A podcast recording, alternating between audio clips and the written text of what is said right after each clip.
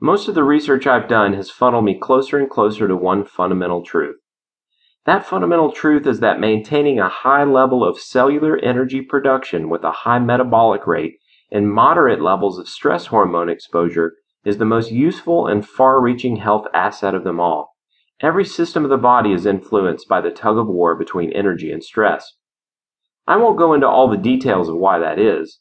I write about a thousand single space pages per year and already have more than one book on the topic of cellular energy production, or metabolic rate if you are looking for a more familiar phrase. Rather, this book is meant to build upon and expand the methodologies that I have devised for achieving this increase in metabolic rate over the years. Eat for Heat represents, heading into 2013, what I think is one of the most useful, practical, and efficient ways of achieving high metabolic rate. It's very simple, and like most of what I write at 180 Degree Health, much of the stuff you are about to read will challenge the status quo on certain pervasive health beliefs, such as your pee should be clear, drink eight 8 ounce glasses of water per day, salt is bad for you, fruits and vegetables are good for you, and more. As a sneak preview, on the waterfront, I will be challenging the idea that there should be some broad hydration prescription for the masses. General information is useless, and if it's taken too literally by a certain individual, it can be extraordinarily detrimental.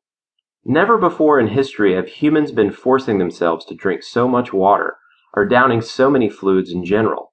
We drink to obtain sweetness, drugs, warmth when we're cold, lots of reasons other than thirst, which is the only biofeedback mechanism that should ever really be driving our drinking.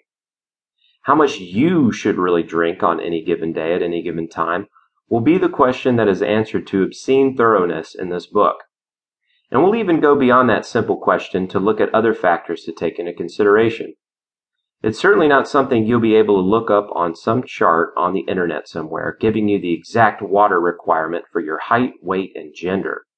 No chart could ever achieve the precision that you'll be able to reach after reading this. No chart could even come close to the precision with which your own body is capable of managing this without the added guideposts we'll delve into.